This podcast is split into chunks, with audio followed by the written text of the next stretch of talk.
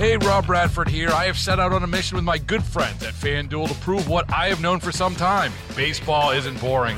Now I have a daily podcast to prove it with some of the most notable people in the baseball world screaming baseball isn't boring from the mountaintops or at least agreeing to come on our show. Players, managers, GMs, and yes, even the commissioner of baseball, Rob Manfred. It has been a constant wave of baseball's most powerful voices. So join the revolution. Subscribe and soak in Baseball Isn't Boring. Listen on your Odyssey app or wherever you get your podcast. You'll be glad you did.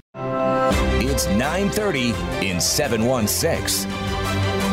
I'm Susan Rose. I'm Brian Mazurowski. Outside right now, cloudy skies. We've got 20 degrees in Buffalo. The Bills came out firing, but had to hold on late to beat Miami in the first round playoff matchup yesterday afternoon. Fakes the handoff to Singletary.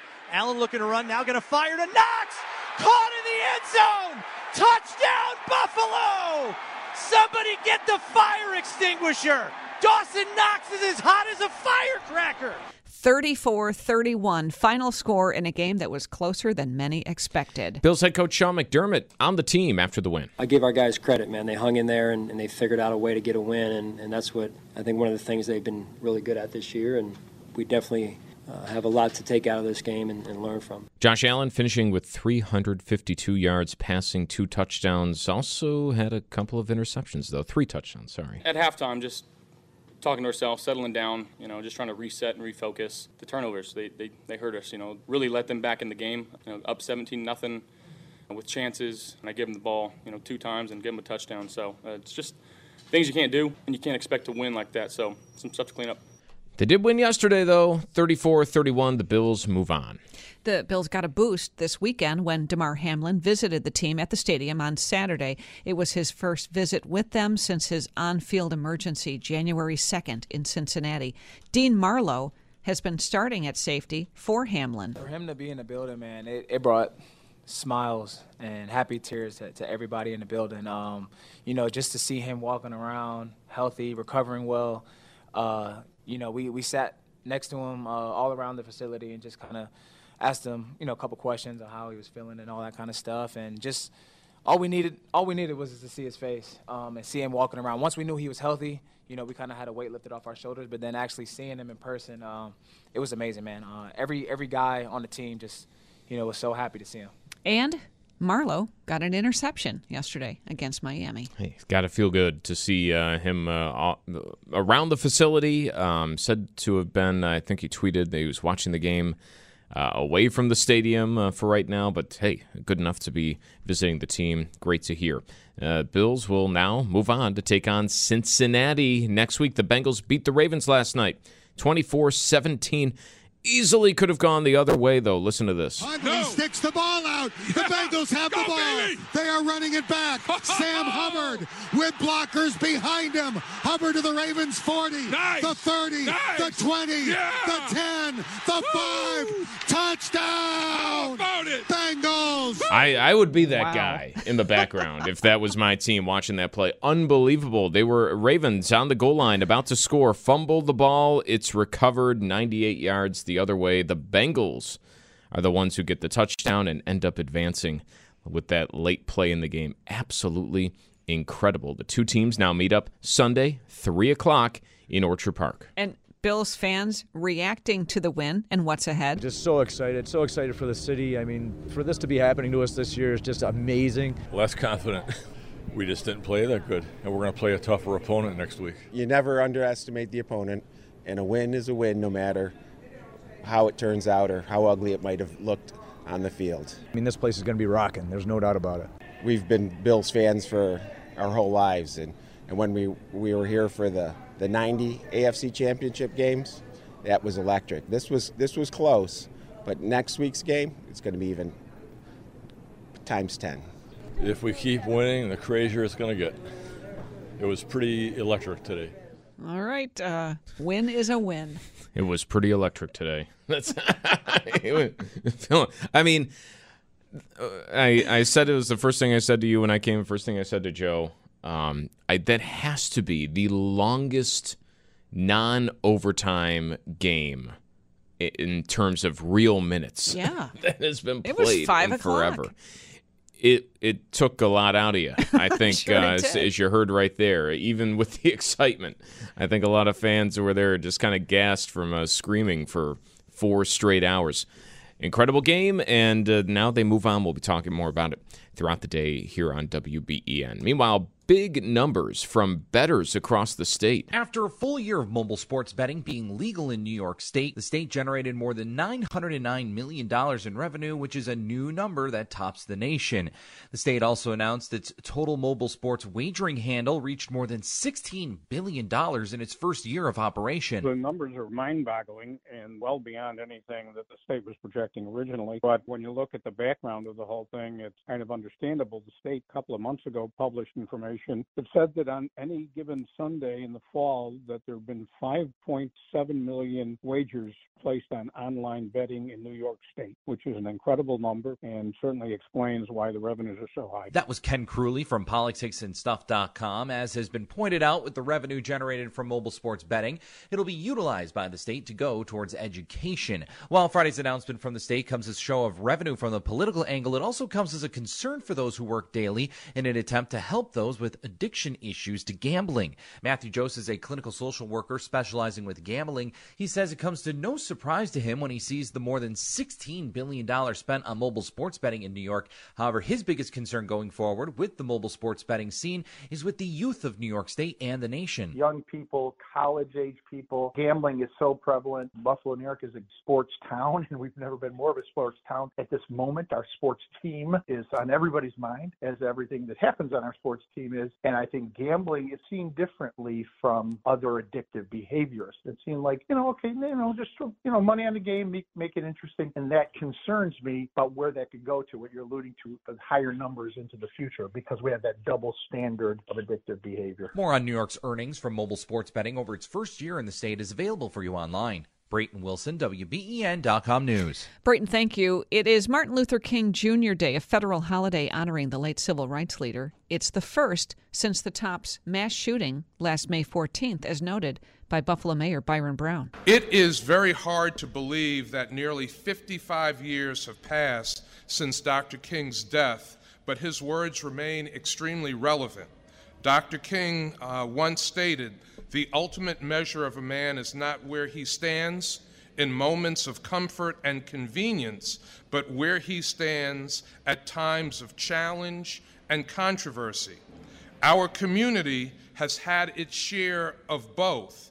In a short period of time, you know the challenges that the city of Buffalo has faced and has experienced. I'm not going to recount all of those challenges again today, but with each challenge, we did what we do best in the city of Buffalo.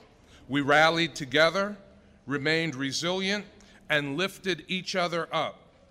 Today, it feels more important than ever to follow Dr. King's example and spread messages of hope, love, support, perseverance, and gratitude.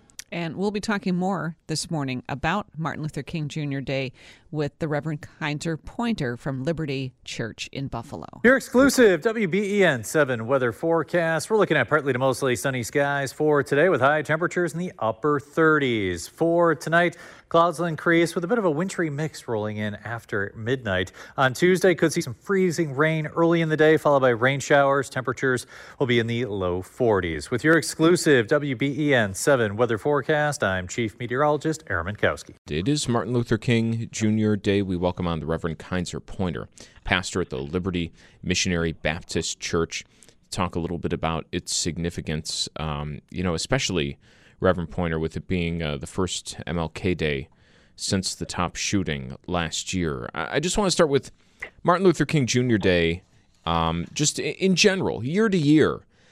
Do you find it keeps its significance? Is it hard in any way for you to, um, you know, remind people of how significant Martin Luther King was, uh, the entire civil rights movement, or uh, do people have no problem kind of uh, holding that up? Good morning. Thank you for having me on. Um, quite frankly, I, I haven't had that is an issue. As a matter of fact, um, every year as we get um, near this um, commemoration, I get young people asking tons of questions.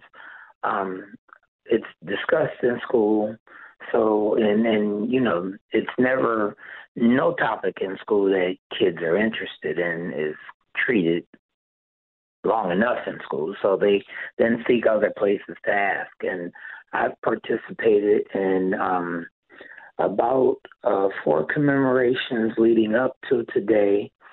I'm in Troy, New York this morning. They did a commemoration at the Emma Willard School last night, so I was here for that. And um, I'll be driving back to Buffalo today to participate in a couple of commemorations. Um, the large celebration um, happened at Kleinhans last night. Um, I, I haven't seen it as uh, you know as something that's been a challenge. Um, following um, the horrific circumstances that we lived through um, last May, um, I think people are more keenly aware of why it's important to lift up um, the work and life of Martin Luther King Jr. And um, I've had lots of con- conversations, even um, with my professional colleagues, um, both in, in the community as pastors and um, particularly at the um, at the medical school at Jacobs, um, where um, the students are doing a number of things um, to commemorate um, Dr. King.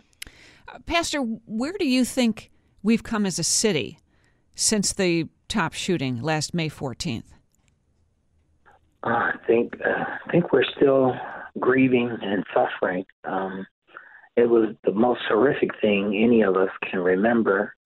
Um, you know, we didn't, we weren't deployed in, say, Vietnam or in the Gulf War or in Afghanistan, the vast majority of us. So this would be the most horrific thing that we suffered. And I think as I'm talking to people, it's still very poignant in their minds and in their psyches. And um, I think it's important for us to continue to have conversations, to continue to learn and embrace each other, and um, to recognize that um, healing is exactly that. It takes time. It doesn't happen instantaneously, and part of it takes some work.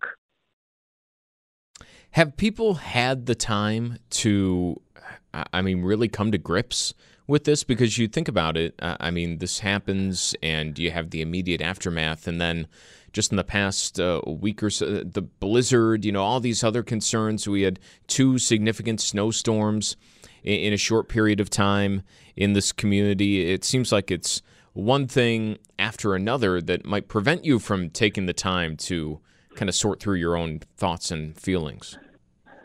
Well, I think what those things have done is they've pointed out to us just how valuable and precious life is.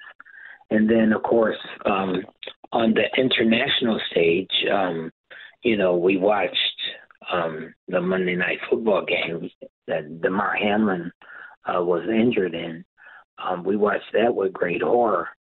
And um, I think we may be feeling a tad bit snake bitten. Um, you're right. It's been one thing after another.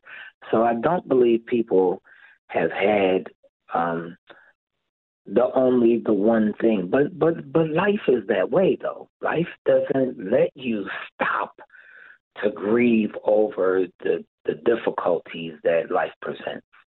And it certainly doesn't allow you the time to grieve when someone intentionally injures you. Um, you know, you you kind of carry that with you with every breath.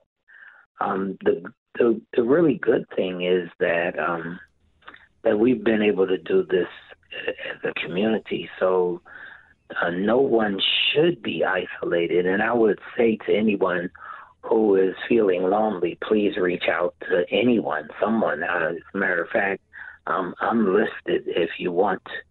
Um, you can call me, but um, please don't suffer in silence and in solitary. You know, the Damar Hamlin story, as you just mentioned, I mean, it's it's been uplifting for Western New York and really for the country in a way, has it brought this community together and could it last?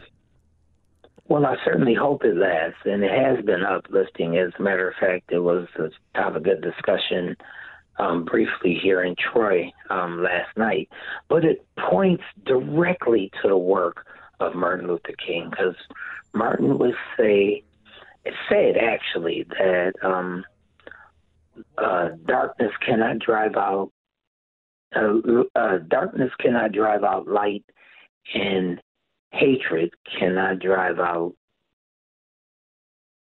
um, the difficulties we face, but only love can do that. And so, um, you know, the immediate response and and you know and and Damar's response is critically important in this. And um, I, I commend him for the way in which he is continuously saying, you know, I love you. We don't do that enough, and um, we should because listen, we share this planet together, and the only way we do that well is to acknowledge and to love each other. Great message, and thank you once again, the Reverend Kinzer Pointer, pastor at the Liberty Missionary Baptist Church, joining us live on MLK Junior Day. That's 9:30 in 716. We're back tomorrow with another edition from the studios of WBEN Buffalo. Hey, Rob Bradford here. I have set out on a mission with my good friends at FanDuel to prove what I have known for some time baseball isn't boring. Now I have a daily podcast to prove it with some of the most notable people in the baseball world, screaming baseball isn't boring from the mountaintops or at least agreeing to come on our show. Players, managers, GMs, and yes, even the commissioner of baseball, Rob Manfred. It has been a constant wave of baseball's most powerful voices. So join the revolution, subscribe, and soak in Baseball Isn't Boring. Listen on your Odyssey app or wherever you get your podcasts. You'll be glad you did.